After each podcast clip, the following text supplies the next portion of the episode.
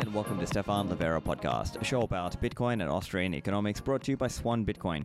Today, my guest is Joe Burnett from Blockware, and we're talking about Bitcoin's long term security model as well as why Ethereum is doomed. So, some of the background Bitcoin's security, people make arguments about it over the long term. And so they say things like, oh, there won't be enough fees, and therefore the whole network is doomed unless they add inflation and so on. But Joe joins me to talk about ways to assess and explain around that argument as to why Bitcoin mining relates more to finality rather than security. As mentioned, this show is brought to you by Swan Bitcoin, and with the Christmas and holiday season coming up, it's a great time to think about gifting. Swan Bitcoin makes it really easy to gift to your family and friends. You can send it to them on an email with a custom message, even with some holiday imagery, and that customer, that person will sign up and then they will convert that fiat that you've given into Bitcoin. Now, you're not just giving them Bitcoin, you're giving them the gift of Swan's world class customer service and education. So your friend can be taught about how to self custody their Bitcoin using Swan's webinars and content material. So that website is swan.com slash gift. If you want to give to your family and friends this Christmas or holiday period, go to swan.com slash gift. When it comes to searching our Bitcoin transactions, I like to use mempool.space. It's the leading Bitcoin blockchain explorer. It has a multiple layer display. You can see Bitcoin, you can see the mempool, you can see the blockchain, you can see the Lightning Network. There's all kinds of things you can explore. And with mempool.space, you don't have to trust a third party. You can install and run it yourself using the different Raspberry Pi or other full node distributions such as Umbrel or RaspiBlitz. You can run it and host it yourself. Now, if you're with an enterprise, mempool.space offers custom mempool instances with your company's branding and increased API limits. If you want to learn more, you can find all of that out uh, over at mempool.space slash enterprise. Are you a Bitcoin builder? The Build on L2 community is a community for Bitcoin builders by Blockstream. This initiative is a community led effort by com- contributors and companies building on Core Lightning and the Liquid Network. It's an interactive community platform where builders, ranging from product managers, designers, and engineers, can come together through events and joining a mentorship program to fast track success, or simply explore a community space to learn something new alongside other Bitcoiners building the future of Bitcoin Layer 2. So go and sign up now for early access to the platform. It's over at buildonl2.com. And now here's my chat with Joe. Joe, it's been a while. Welcome back to the show. Thanks, Stephan. Good to be on. So, Joe, I've seen you've been doing some great work recently. I know you're over at Blockware now, and you had a really interesting thread that I wanted to chat about and get some of those insights out there in audio format just for some of my listeners. I'm sure they'll be interested to hear your thoughts on why basically Ethereum has various long term security issues, while at the same time, Bitcoin is actually, we could argue, is safe in the longer term. Um, and so this this is a big point of discussion. So we will have to break some of this down for everybody. Um, but do you want to just start with a bit of a high level about why you wrote that thread? Yeah, definitely. So before this thread, uh, Pierre Rochard and I, who's VP of Research at Riot Blockchain, we wrote a report about how Bitcoin's uh, security in the long term, as many ETH talking heads recently have have uh, been tweeting about, uh, they they say that you know Bitcoin security is is not okay after the block subsidy ends, and so we wrote a report that kind of rebutted that idea. And the the general thesis behind my ETH thread specifically was going into okay, you know now that we've you know rebutted why Bitcoin's long term quote unquote security, and in our mind it's more about transa- transaction finality is fine in reality, it's actually ETH that has a, a security problem, and related to that, a value accrual problem. Like, how does the ETH token actually obtain and retain its value? And so I kind of came up with a short thread that analyzed okay, what are the security problems with ETH, and how can we attempt to value ETH, and what are the problems with trying to value ETH today? Gotcha. Yeah. And actually, you know what? I think it would be a good idea to chat a little bit about the Bitcoin security side of it first. I think that is a common area of, I think, attack or, or people just say this line without really thinking it through, right? So let's let's just spell out the basics for listeners who are new, right? So Bitcoin's blocks. So on average, there's a new block every 10 minutes that has a bunch of transactions in that. The reward that the Bitcoin miners receive is actually made up of two parts. There's the transaction fees, and then there is the block subsidy, right? That's the 21 million coins being issued out over time. Whereas the transaction fees relate to let's say Joe sends me a transaction or I send Joe a transaction, I attach a little bit of fee to my transaction to incentivize the miners to include my transaction into their block. And so this whole argument, I'm just spelling out the basics. So the basic argument goes, oh, look, the subsidy is decreasing over time because, as most people know, Bitcoin's block halving or the, the halving happens roughly every four years, where that subsidy halves. And so, can you just spell out kind of the high level argument that is made there about, oh no, why is that not going to be enough? Or why is that a problem? Yeah, it's interesting because we see this in like the the no coiner camp and the bitcoiner camp where there's kind of two narratives right? When when high, when fees are high when transaction fees are high for the network you know the people that may not like bitcoin or, or don't see bitcoin as viable will say hey bitcoin can't scale. But then when transaction fees are low the same people are saying actually you know bitcoin doesn't have long-term security. And so they're kind of painting the narrative to match whatever the current environment is. And to be honest, we kind of see this somewhat in the Bitcoin community as well. We see when fees are high, people say in the Bitcoin community, maybe like, hey, security is totally fine in the long run.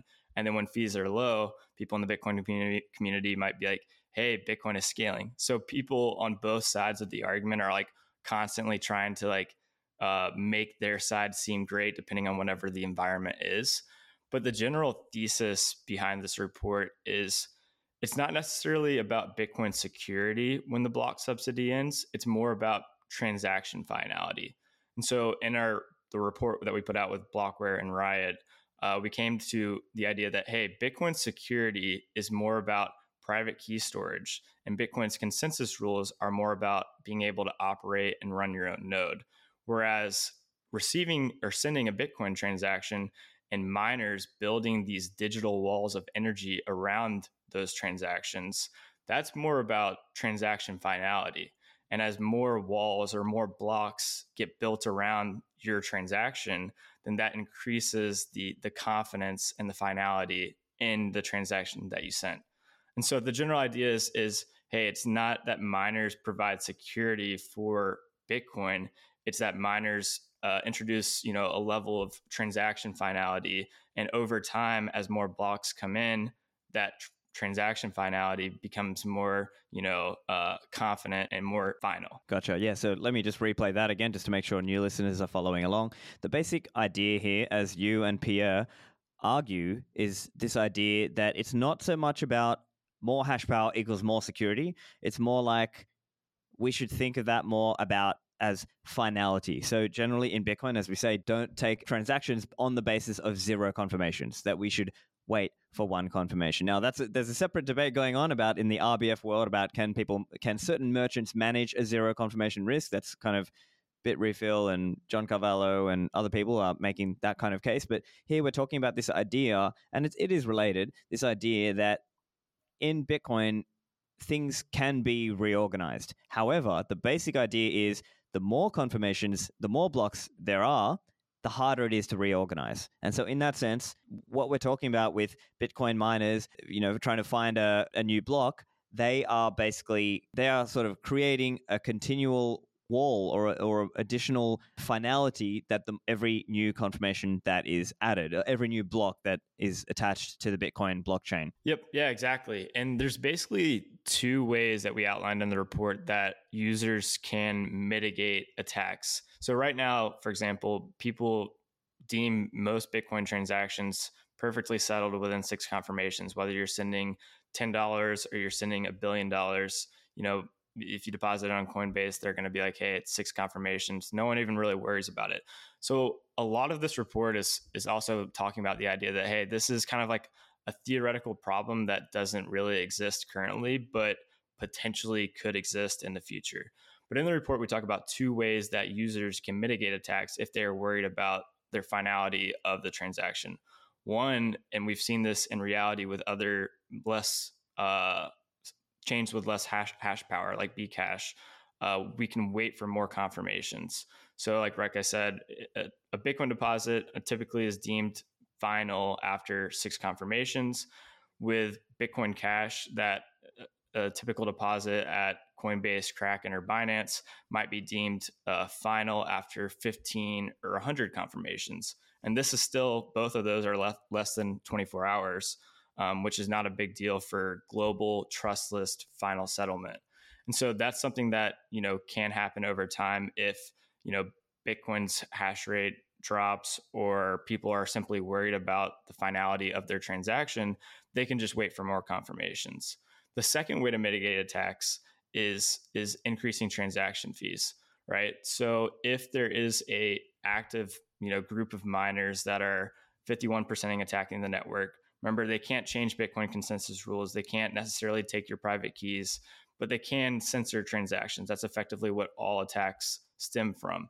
So if miners are, you know, for example, doing an empty block attack and just mining empty blocks, this could be a state level actor that uh, doesn't want anyone to transact on Bitcoin.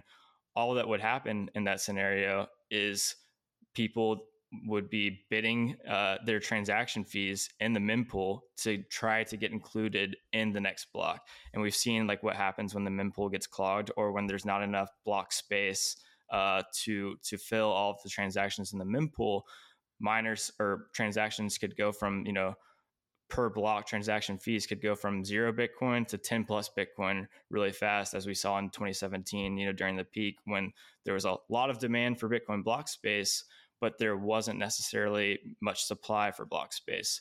So if there's active censorship on the network, the natural market based response in the mempool is simply increasing transaction fees and that's kind of the the response and and the way that bitcoin naturally would mitigate against any sort of censorship attack right and just to spell that out part of the idea there is the increased transaction fee increases the incentive for let's call it an honest miner to pick up that transaction that let's say the let's say the dishonest miner or the government attacker or someone attacking the network is let's say that person is trying to DOS that network, denial of service. And so they are trying to do what you said, the empty block attack. So they're just trying to do, and it's like not an economic attack. They're not going to make money by doing this. In fact, they are losing money to, to, to attempt this.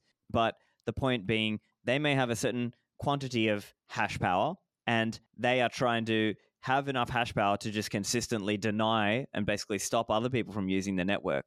But as you said, one of the countermeasures is that you, people would increase their transaction fee. And so then, even though that malicious actor is trying to do empty blocks and block the network from proceeding, or at least meaningfully proceeding, there are the honest miners who do want fees and they're just obviously motivated to earn fees. So the higher the transaction fees are going, the more they're inclined to uh, include, or anyone is inclined to try to include that transaction in a block. And as an example, there may be even people who see, oh, wow, look, there's so many people putting in high fee transactions. It might now actually start to make more mining machines profitable that were previously unprofitable. So that's part of how the dynamic there works. Exactly. And another interesting point that we found like researching this topic is at the time that we published this, uh, Bitcoin Cash's block reward, total block reward, was 5x less than average Bitcoin transaction fees per block in dollar terms. And so even though that Bitcoin transaction fees are already, you know, providing much more reward to finalize and build these blocks on Bitcoin, Bitcoin Cash is still traded on Coinbase, Kraken, Binance, and they simply only require marginally more confirmations. And like I said, it's you know 15 or 100 confirmations, which is still rapid settlement without a trusted third party.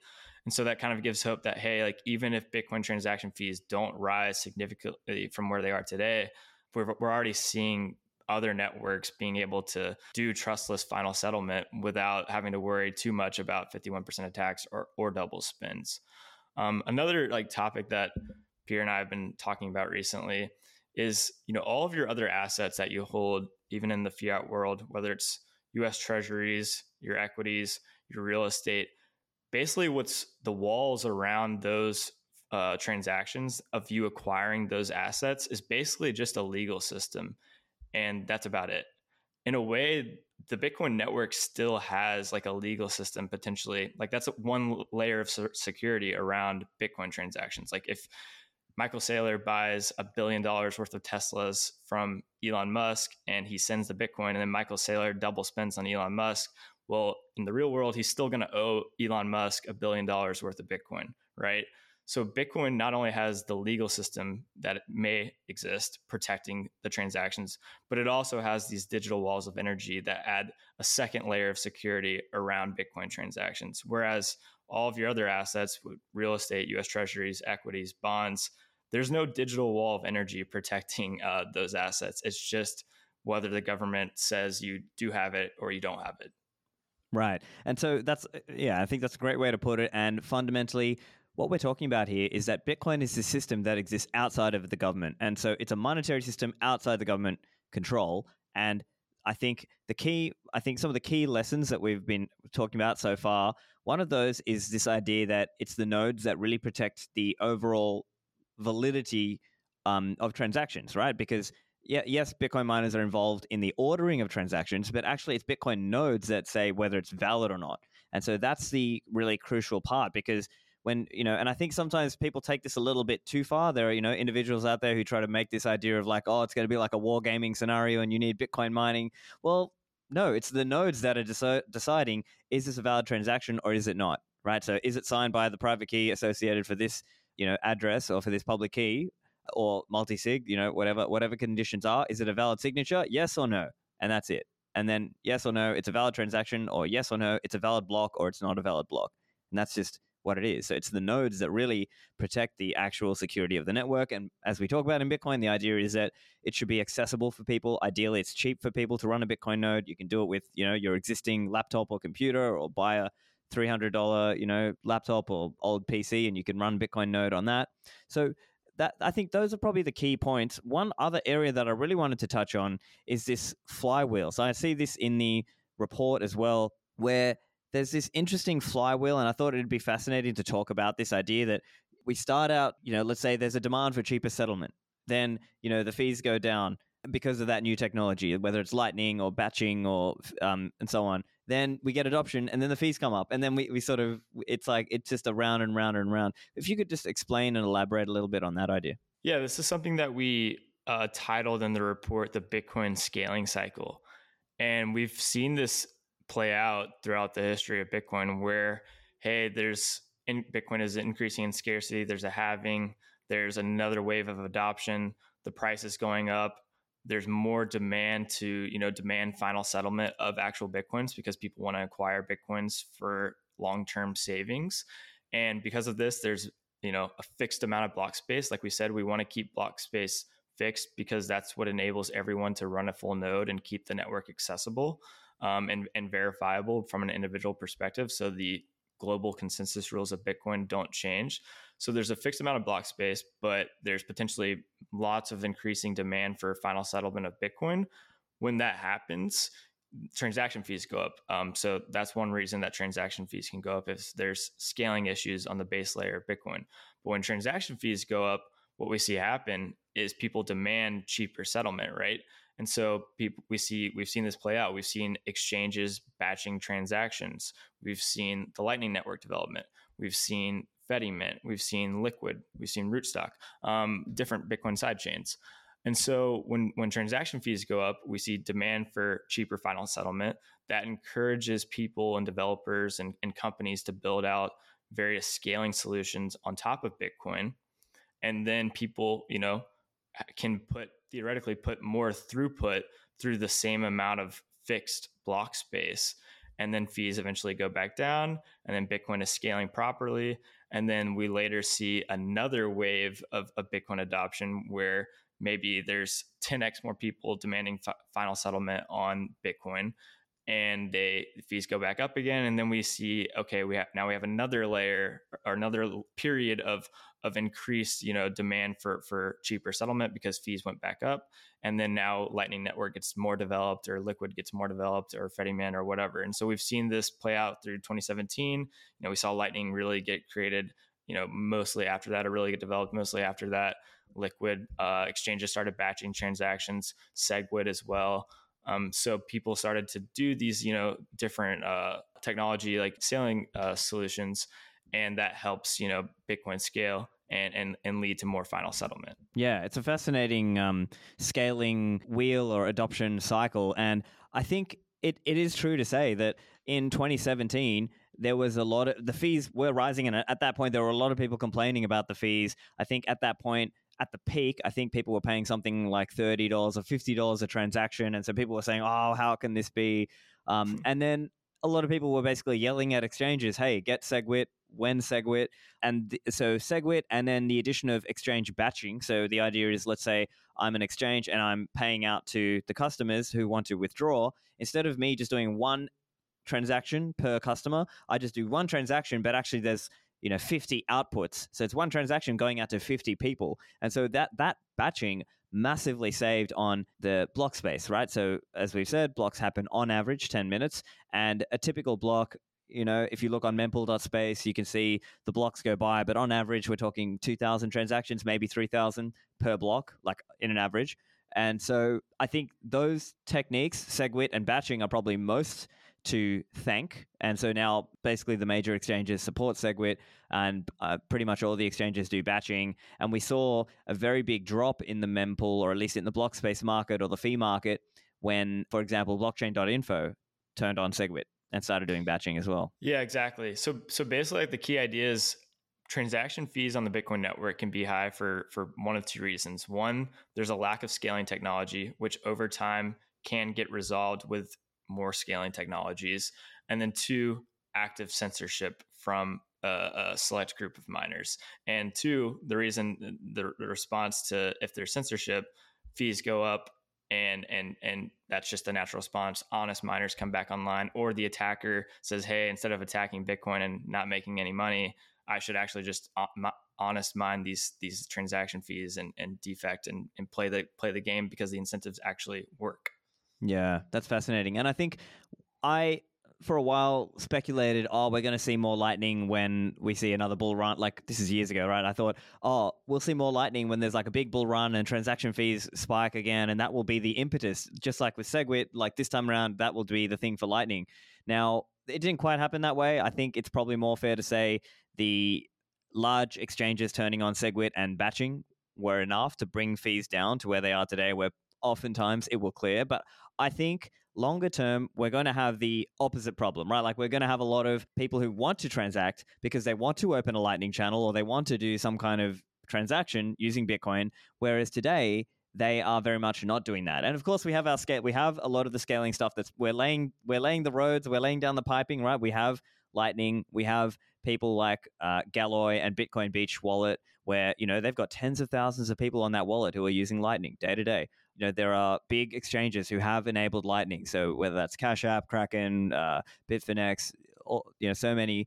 Um, so it's interesting to see where that's going. And I think the other really interesting thing I saw, and I picked this up from your report, where you point out that there are 32 million entities, according to Glassnode data, there are 32 million entities, or estimated, who store wealth on the Bitcoin blockchain, but almost all of them are using it as store of value and not medium of exchange or method of payment or whatever we want to call it. And then, so then what happens when we go to 7 billion? Well, that's going to be a 200x, over 200x increase in entities competing for that block space. So if I think if there's any kind of suggestion that, oh, see, the fees are not going to be enough, it's insane to think that when I think, if anything, the problem is going to be the other way around. Yeah, definitely. Exactly. So it also kind of plays into the idea of where we're at in Bitcoin's adoption cycle, kind of like you're saying. Right now, people are adopting Bitcoin as more of this collectible slash store of value because it's very volatile and its adoption is growing extremely rapidly. But in the long run, if if more users do adopt Bitcoin as a store of value, it effectively would also become, you know, the default best form of medium of exchange that you use to actually trade Bitcoin for goods and services. And if, you know, not only does the amount of users go up in that scenario by a significant amount, but the amount of transactions those users are making also goes up by a significant amount. So if, if Bitcoin transactions uh, f- per user were, were about you know one to five per day, and we had about seven eight billion people using Bitcoin, that's about a 80,000x increase in transaction throughput that needs to occur occur on the Bitcoin blockchain. And obviously, it will be for that to happen, we would definitely need to be using second layer scaling solutions. But certainly, I, I definitely agree that the problem most likely in the future will be fees will be high and we'll be trying to build out more and more scaling solutions as those fees become or they they end up pushing people to you know lightning or liquid or even third layer solutions Back to the show in a moment. Are you ready for something huge? BTC Prague is coming. It's going to be the biggest Bitcoin event in Europe. It's coming June 8th to 10th, 2023, in Prague, Czech Republic. This is a massive three day event looking forward to welcoming 10,000 people, ranging from fresh newbies to Bitcoin developers or business insiders, and connect them together in a unique networking opportunity. There'll be more than 60 world class speakers and 100 companies to ensure it'll be both educational and fun. I'll be one of the hosts. I'm going to be the MC for one of the days, and I think this will be an excellent experience. I've really enjoyed the times I've visited Prague. They've got some famous Czech beer and affordable prices. You can go and get this, get the tickets at btcprague.com. Use code Livera to get your discounted ticket. I'll see you in the Prague Citadel. When it comes to securing your coins for the long haul, multi signature with distributed keys is really crucial for large holdings or high net worth individuals, or perhaps for more famous individuals. Unchained Capital can help you. They've got a concierge onboarding program where they can help you set up with multi sig, and they've got a new Unchained Inheritance Protocol to help make sure you're prepared for multi generational Bitcoin savings. So, Unchained can help you with that process. They can do a call with you, they can ship you the hardware, and as part of the inheritance protocol, they will give you some step by step checklists, letters for the executor or trustee, inheritance seed phrase card, and a tamper proof bag. So if you're interested in this, you can find out more over at unchained.com slash concierge. Use code Livera for a discount there. And lastly, CoinKite.com are the creators of some amazing Bitcoin hardware devices most notably the Coldcard Mark IV, which is the latest and greatest. It has two secure elements. It's got NFC support, which is really cool. You can use that to tap and sign or tap and move the multi signature information back and forth. It's got all kinds of features. You can use it in single signature mode also. You can use it easily with wallets like Specter, Sparrow, or Nunchuk. There's all kinds of options available and features. So I think it's a great tool to actually learn about Bitcoin also. For example, if you use it with wallets like Sparrow or Specter, you can get some more appreciation for how things are working under the hood. So that's a great tool. You can find all of this and more over at coinkite.com. Use code Livera for a discount on your cold cards. And now back to the show. Right. Yeah, and I think that maybe that's one of the let's say dangers or whatever in the longer term is that you know a lot of people end up being custodial without the ability to be self custodial but I think I'm still bullish on where things are going. I believe there will be new technology coming, and we just haven't had the impetus yet for some of those things. And I think once we get some of these ideas, like let's, as an example, let's say in the future, if we got ANYPREVOUT, uh, and then we get channel factories or eltoo that enables eltoo, which then enables multi party channels. And so maybe that is going to be part of the future scaling model because, you know, it's just going to be difficult for every, if everyone wants to have a lightning channel on chain because just today it's not, it's not going to scale to the world, at least non custodial or self custodial. But I mean, I still think the point for me is that it's possible for people to self custody, right? I understand there'll be people who are custodial but I think that's probably how I'm seeing it in, in the in the longer term. And then you also had some estimates in terms of where you think things are going, because again, part of this whole argument, it's a long term argument. So the argument, the way it's made, people say, you know, people say, oh look, there won't be enough fees or eh, whatever for the miners to keep the thing secure, right? Because they use this term, the security budget, right? Which, as we've already mentioned, it's more about validity, not security. But the argument is it, the argument goes that oh maybe by around 2035 or 2040 around there that there won't be enough fees. Um, and so in the report you sort of spell out what you think is a likely scenario where you say likely the fees are going to outpace the subsidy between 2032 and 2048 yeah exactly. And i think the general idea of just adding on to um, the the idea of a security budget we kind of think that's kind of like a, a weird term and, and kind of the totally wrong way to look at it because we think that the security budget or the counterattack to an attack is higher fees. So theoretically, if, if someone is attacking the network or a miner is attacking the network or tra- attacking transaction finality or effectively censoring transactions, the response is higher fees. So that the, the budget can be however high you know people are willing to pay for for transaction fees which could be very high because bitcoin is the most or the least uncertain asset because of the ability to run your own node, like we talked about. So yeah, we th- we think that by 2032 to 2048, you know, Bitcoin transaction fees in aggregate will likely surpass on on average per block uh, the block subsidy, and at that point, you know, it's it's kind of up to the the I guess the tides will change where people won't be attacking Bitcoin's long term security. There won't be much of an ar- argument at that point, as long as you know Bitcoin is still working and and and at that point, and people still deem it you know the least uncertain monetary technology that humans have have ever discovered. Yeah, and so let's go into that a little bit. So for people who are newer to Bitcoin, why is Bitcoin the least uncertain monetary technology? Yeah, definitely. So Bitcoin is, you know, an open and accessible network. Like anyone can join and anyone can run a Bitcoin full node, right? And anyone can hold their own Bitcoin private keys. And because anyone can do that, Bitcoin has these unique monetary properties that are immutable. Um, so Bitcoin has immutable scarcity. It's portable, it's durable, it's divisible, it's fungible. And because of these unique monetary properties, we know with with the highest degree of certainty that hey, this is what Bitcoin is today.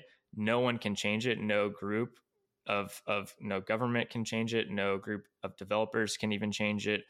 All of these properties are, are set in stone and, and immutable and that's what makes bitcoin the least uncertain monetary technology. If you compare it to i'm sure we'll probably get into this something like eth yeah. the future supply of eth is is extremely uncertain. In fact the future supply of eth is literally de- determined by how many ponzi's and dog tokens are being traded uh, or minted at any given point in time. So the future supply of ETH is, is extremely uncertain as far as even in the market, but also we have a the Ethereum Foundation, which can make you know consensus altering changes to ethereum and completely change the the monetary supply schedule. So something like ethereum is very uncertain. Something like gold is even relatively uncertain. Um, it's more certain than almost all other monetary technologies except for bitcoin. But theoretically you know we could find a, a massive sum of gold at the bottom of the ocean when new technology is created to to mine gold. And so you're kind of with gold you're kind of relying on on nature and you're kind of short technology with Ethereum, you're kind of relying on the Ethereum Foundation to not change things and, and people to, you know, mint dog tokens and, and Ponzi coins.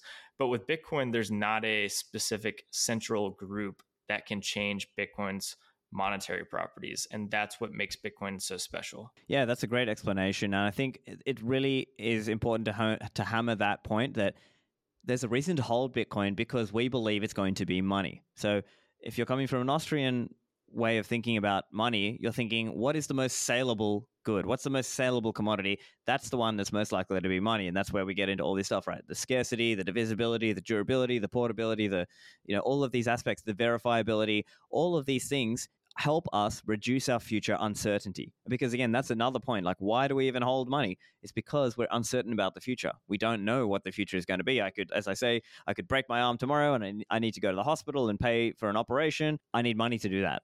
And so the argument here is that Bitcoin is the least uncertain. It is the best at doing this alleviation of our future uncertainty. And so that, I think, gives us a strong reason for why people want to hold Bitcoin. That's reservation demand for Bitcoin. And so I think this is probably a good spot to actually chat a little bit about that distinction between Bitcoin and altcoins, because I think that's really one of the big factors that a lot of people don't understand. There's no there's no or little raison d'etre to keep holding that token if it's a utility token. And I think that's really that distinction that is worthwhile people understanding. So could you explain how, how you see that? Yeah, definitely. So I think it's like you said, money is is an interesting concept, right? It's basically an intermediary tool that we use to trade various goods and services with. So, for example, economic systems inevitably converge on on one monetary tool because if we didn't converge on one monetary tool and we had infinite goods and services being traded with each other that kind of defeats the purpose of money to begin with. The purpose of money is to find one intermediary tool that we use to trade with every other uh, tool, and, it, and it's we use it to price things, we use it to store value, we use it use it to reduce future uncertainty. So first, I think you have to come to the idea that hey, economic systems and individuals inevitably converge on one monetary tool. That monetary tool is the least uncertain monetary tool, and uh, we think that's that's Bitcoin, obviously. So when you come to that idea, okay, you have to realize, okay, if ETH is not a monetary tool because its futures is very uncertain relative to Bitcoin, what is ETH and how could you could you value it? Well, you could argue, in my opinion, that ETH is some sort of like semi decentralized equity, right? And so, like any equity, all of ETH's value is derived from the estimated present value of future free cash flows. And ETH's future free cash flows are based on how busy the network is and how busy it will be in the future. And this will be uh, mainly from transaction fees. That's basically ETH's uh, future free cash flows. So you can think of stock buybacks as like fees burning on the Ethereum network, and you can think of ETH staking yield as dividends being paid out to, to ETH holders. And I think it kind of leaves an interesting problem when you realize, okay, ETH's not money and its future value is built on the idea of, of future transaction fees on the Ethereum network. It kind of leaves a, a very interesting problem, right? Because if fees are high, DeFi, if it's even a you know viable uh, technology, or NFTs or whatever is being built on ETH, DeFi will be built on other chains if if if if, if uh, fees on the Ethereum network are high, and this could be you know other like Solana or whatever or Bitcoin side chains potentially as well. So if fees are high, all of this gets built el- elsewhere. If fees are low, ETH has no future cash flows, and and the token you know is kind of not worth anything because that's how you would derive the value of the ETH token. And so, in my opinion, this means that ETH cannot even successfully scale for it to be a valuable token. Because if ETH finds a scaling breakthrough, well, fees become low and the present value of the ETH token becomes low because that's how you derive the future, uh, the, the value of ETH. It needs transaction fees to, to be valuable. And if ETH doesn't scale, then fees become high and DeFi gets built elsewhere. So it's kind of this nasty circular feedback loop until ETH has a very low present value in the long run. And I think, unfortunately, like all non money layer ones have this value accrual problem. And it ultimately kind of leads to a security issue for ETH and other non money layer ones. Because if the ETH token is not worth enough money, whether it's worth less than, you know, $10 billion, it can't securely settle $100 billion worth of stable coins or wrapped Bitcoin because you could theoretically, you know, buy the ETH and then use that ETH to change the transaction finality of all of the other assets that are being built on ETH. So I think kind of in the short term, as we've seen, you know, markets can certainly remain irrational. People minting and trading uh, dog tokens and monkey JPEGs for for billions or, or millions of dollars. But I think in the long run, like markets are more of a of a weighing machine rather than a voting machine. And and I think ETH generally is designed to to trend towards zero. Fascinating. And so let's walk that through just to make sure everyone's following along. So basically put it this way, Bitcoin is very clear about what it is. It's it's trying to be money, right? And so for that reason, it's trying to be a hard, scarce money. And for that reason, there's a reason people want to hold it because it's it's the it, it helps resolve their uncertainty. Now, if you're not trying to be money, then you're kind of in this category of being a utility token. But as with any of these tokens, if you even think of like frequent flyer miles where the airlines have an incentive to just print more of them, right? Or to devalue them in terms of how you can redeem them, there's this fundamental issue. Why do people want to hold the thing? Now, it's interesting as well because over the years, the Ethereum people have constantly shifted the narrative, right? It, it, comes and goes, right? Because at times they've said, oh no, we're not trying to compete with Bitcoin. We're not trying to be money. We're just trying to be like gas. Like you just use this gas token to do this utility thing. But then other times you see them trying to have their cake and eat it too, right? Because there are other prominent uh, Ethereum huffers who try to say, oh, it's ultrasound money. It's where like, we're reducing the money supply, but you can't have your cake and eat it too. You need to choose. And I think with Bitcoin, we very clearly made that choice. It's money, and we're not, you know, that's the most important thing. Whereas with Ethereum, it's sort of, it's not really clear because people in their community seem to want to have their cake and eat it too. They're not willing to just make that choice and say, no, we're just doing this one thing. And I think the other point that you made is that we should view Ethereum more like equity as Michael Saylor says, it's more like a security, right? Like it is to be classified in that way. I'm not simping for the SEC or whatever, but the character of this thing, the nature of this thing, is more like equity. And so mm-hmm. it really puts them in between a rock and a hard place um, because fundamentally they either scale successfully and it's you know it's it's going to fail for because there's no uh, reason to hold the thing, uh, or the other way around, people go use other chains to do things with. And uh, to be honest, I think uh, that other path around of like ETH somehow people choosing it as money to me just seems, you know, even a crazy scenario, right? Like it would just have to like, why would people choose this thing with this uncertain future, uncertain supply, with a foundation that can control it? It's just, you know, there's so many levels and layers of you know absurd that you have to go to to to actually go there. Even but even then i think i appreciate that you're you're trying to steel man. So you're trying to at least give them like okay hypothetically what would that look like?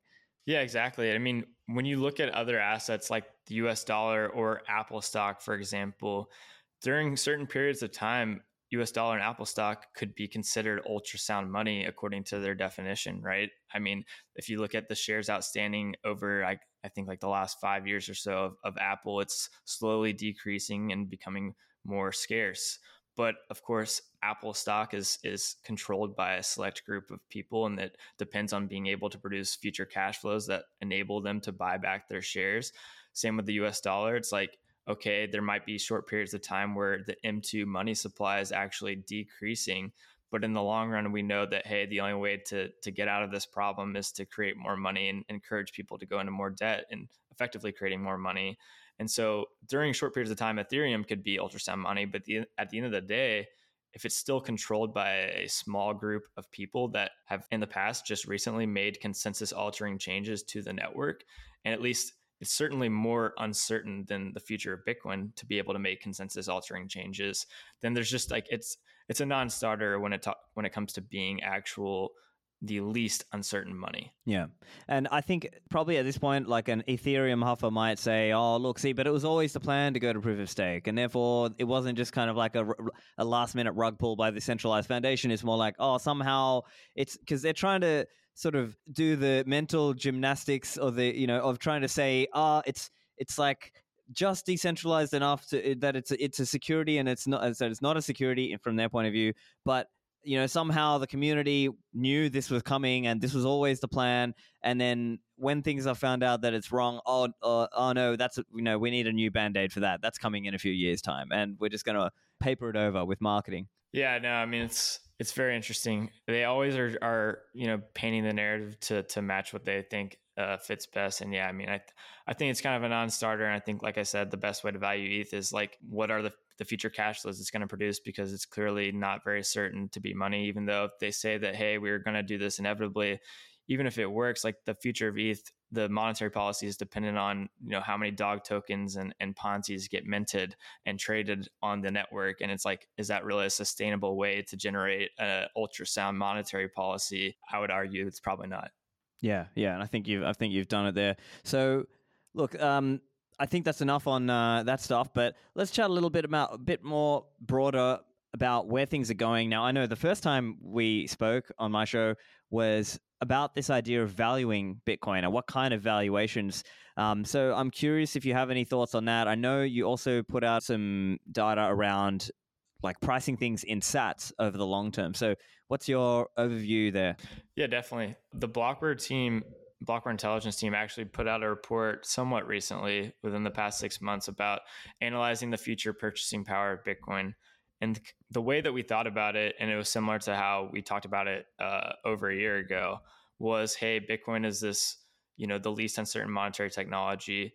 And today we don't have a, a, a very scarce monetary technology to store value in, and it's not very uh, it's it's rather uncertain, right? A lot of people use the U.S. dollar as as their monetary technology to value other assets, and so we think because of the dollar is lacking in its uh, future uh, future certainty, uh, people resort to other assets to store, you know, massive amounts of, of their net worth And You know, most people hold a lot of real estate, they hold a lot of equities, they hold a lot of bonds, they hold all of these other assets except the actual dollar in itself. And in fact, some of the like the wealthiest people in the world actually probably have negative dollars. They owe more more dollars than they actually hold on, on, on their balance sheet, and that's because they know that by design the dollars is is going to deflate or inflate against other assets.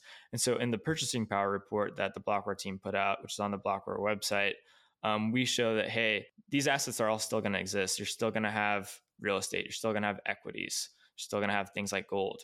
But their monetary premium will likely get siphoned into Bitcoin itself because now we have this new least uncertain monetary technology to where you don't have to, you know, put your money in a massive diversified portfolio of 5,000 different assets.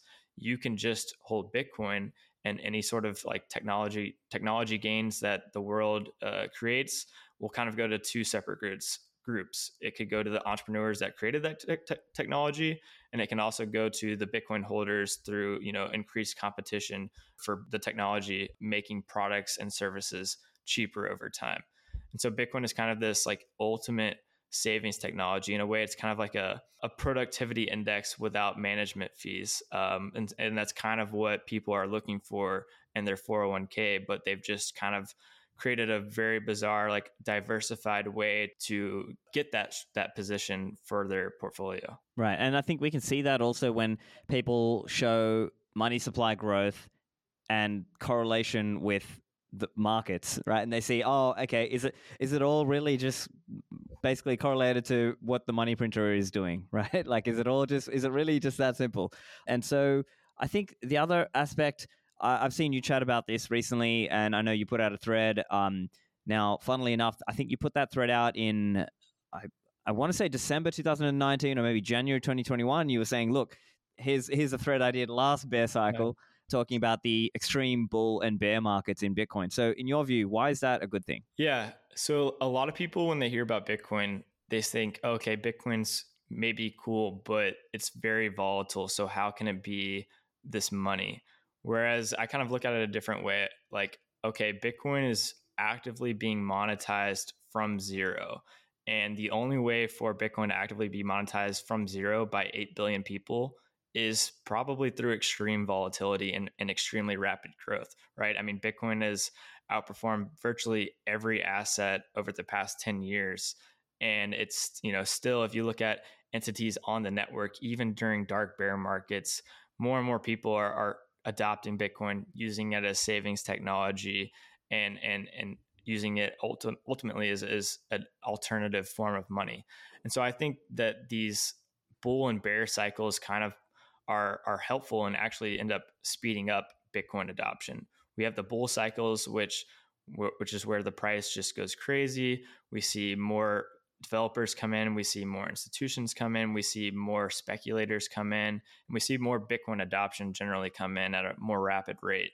Of course, the price gets kind of overheated relative to what's sustainable at that time, and, and people just kind of get in a speculative frenzy. And then we have these like dark bear markets where we basically end up washing out everyone that doesn't fully believe or, or understand what they hold. And they end up selling it at, at the low or capitulating. And maybe they were over leveraged. Maybe they understood it, but they just took on too much leverage at the top and, and ended up getting wiped out near the bottom. But then the only people buying Bitcoin when it's down 70, 80% at this point are like true hardcore believers that understand hey, Bitcoin is the least uncertain monetary technology. And I've been fairly conservative or responsible when it comes to like my personal balance sheet, my personal income statement, to where I know I can accumulate Bitcoin. If it does fall further, that's fine. But I know in the long run, like I said, this is the least uncertain mon- monetary technology we've we've discovered, and therefore, in the long run, we're likely to go through another massive bull market until eventually we see global adoption sort of peak and then we can see bitcoin potentially growing with you know global productivity yeah and i think one point i would add to what you were just saying there is it's often in these big drops that new quote unquote maxis or maximalists are minted right it's actually that is the time that people dig in because up until then, they were just sort of going along with the flow. Maybe they bought some Bitcoin and left it on a custodial platform somewhere. And then after this whole wreck- wreckage happens, some fraction of those people actually dig in. And that's the point where they start maybe listening to a podcast or reading some books or reading your research reports or things like this. And then that's when they actually go on that journey. And so I think that's been the pattern that I've seen. And this is, you know, multiple cycles. I've seen the same pattern happen. And what we typically see is a bunch of people who say, yeah, you know what? I'm, I'm going to sell the shit coins, you know, sell the Ethereum, sell the shit coins, and just go to Bitcoin, learn and learn about you know securing my coins, running my Bitcoin node, all this kind of stuff. So that's the trend I've seen. But I'm curious, is that what you've seen? Yeah, definitely. I mean, that's w- kind of my personal experience getting into Bitcoin. I saw what happened in 2017 and I remember watching it the price obviously and on reddit and, and twitter and it was so interesting because i had been yeah as a kid like looking at stocks like looking at something like coca-cola or ibm like wow you can earn 2% a, a year in dividends forever if these companies still exist. Whereas this bitcoin thing just went from $200 in the 2015 like bear market low up to $20,000 like this is insane. Like obviously something something might be here and so I, I kind of dove into the whole crypto space broadly. And then during the 2018 bear market, I started interacting with other people because I was like, okay, you know, there's probably something here. I don't know what it is exactly, but there's something. And and I personally dove in deeper into okay, like what is Bitcoin? Why is it important? Why is transaction fees per second not like the critical uh, uh, stat you need to be looking at when you're comparing different altcoins and, and, and Bitcoin. And eventually you learn like, hey, it's not about, you know, how much transactions you can do per, spe- per second. Like you can do a lot of transactions on Visa or PayPal. That's not the invention here.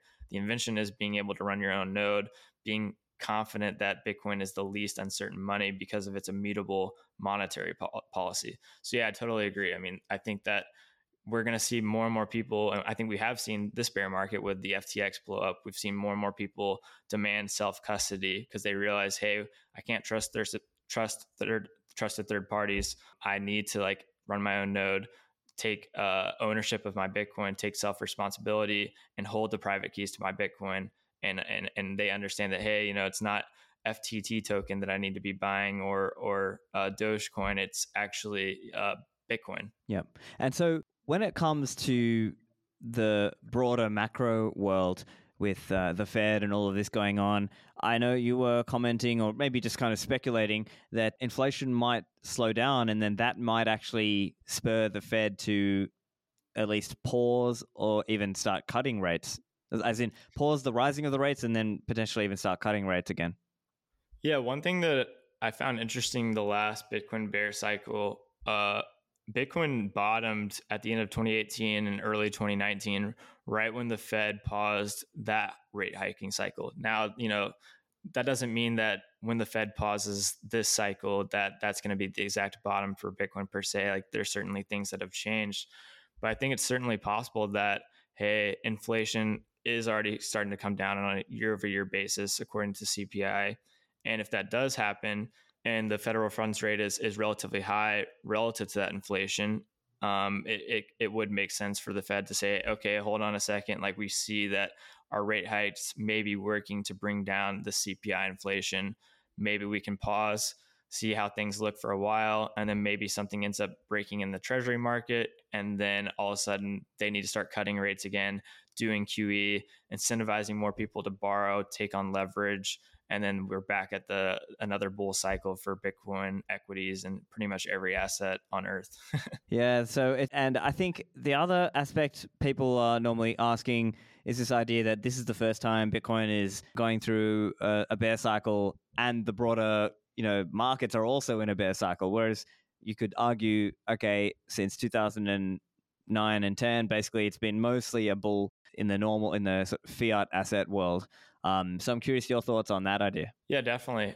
It's interesting because in the Bitcoin world or outside the Bitcoin world, I guess, I think a lot of people have very short time horizons. They see Bitcoin was trading at, you know, 69,000 last year. Now it's trading at 17,000 and they're like, wow, this is like obviously a Ponzi, a bubble. And we saw the exact same like narrative play out the previous cycle where Bitcoin made it up to 19,000, 18,000, fell all the way down to 3,000. And people were gloating on Twitter like, oh, Bitcoin was obviously a Ponzi or bubble.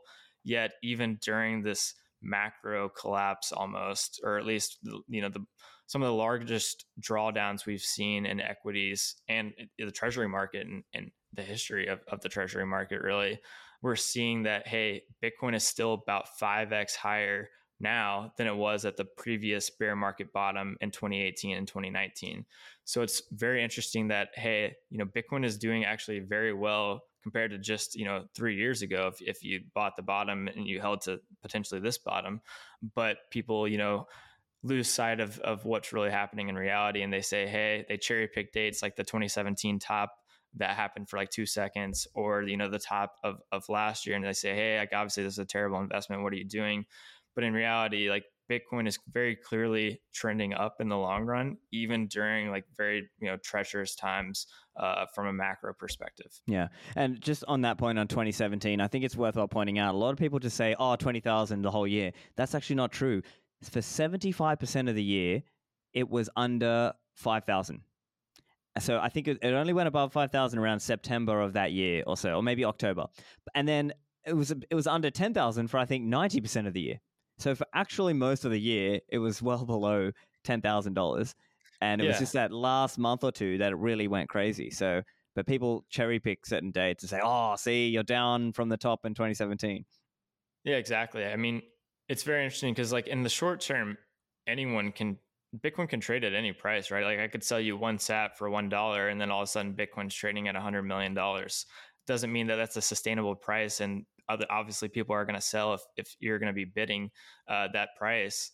But uh, yeah, I mean that that's basically what happened in 2017. There's a massive speculative frenzy, and obviously the price was unsustainable where global adoption was you know more hash rate was coming on the network more miners were mining um, and that was kind of siphoning you know as more miners start mining they have electricity expenses to pay they have asics to buy obviously they're going to be selling some bitcoin to do that because it makes sense to do so at that time um, so yeah definitely i mean it's it's definitely interesting to see like how certain people cherry pick dates uh, to to you know make their point uh, heard yeah Okay, so we've spoken about a lot. I think it's good to just summarize some of the key things just so everyone's following along. So, rewinding back, in terms of Bitcoin's long term security, we should think of Bitcoin blocks and confirmations more as being finality rather than security. Like having more hash rate doesn't necessarily, like, it's not necessarily making the whole thing more secure um, per se um, beyond a certain threshold, let's say.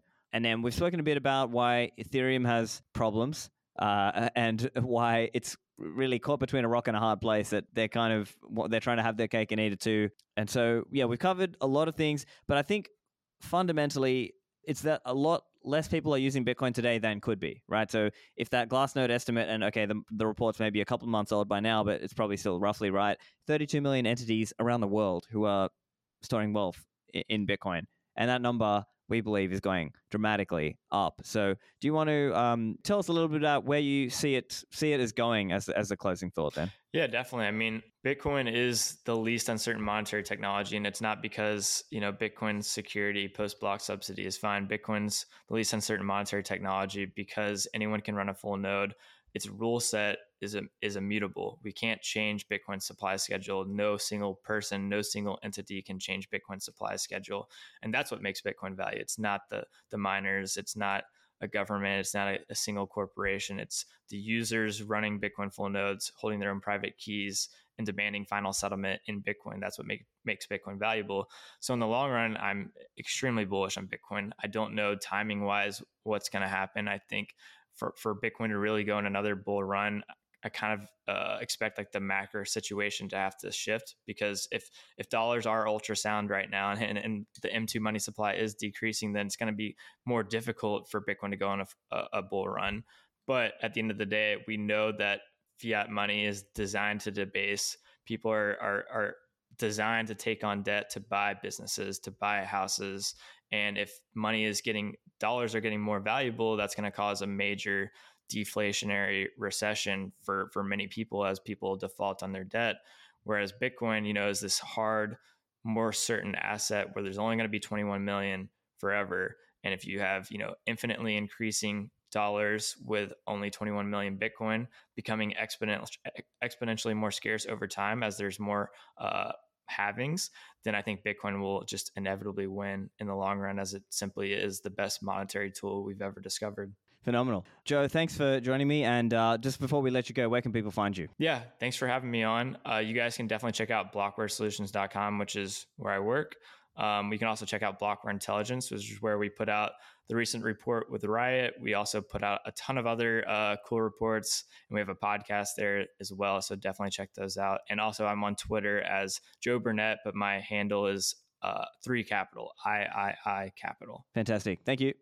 I hope you found the show informative, and if you think this is a great episode for your family and friends to learn about, or if they have concerns about long-term security, send them this episode. You can get the show notes over at stephanlivera.com slash 442, and a transcript will be up there sooner or later. Thanks for listening, and I'll see you in the Citadels.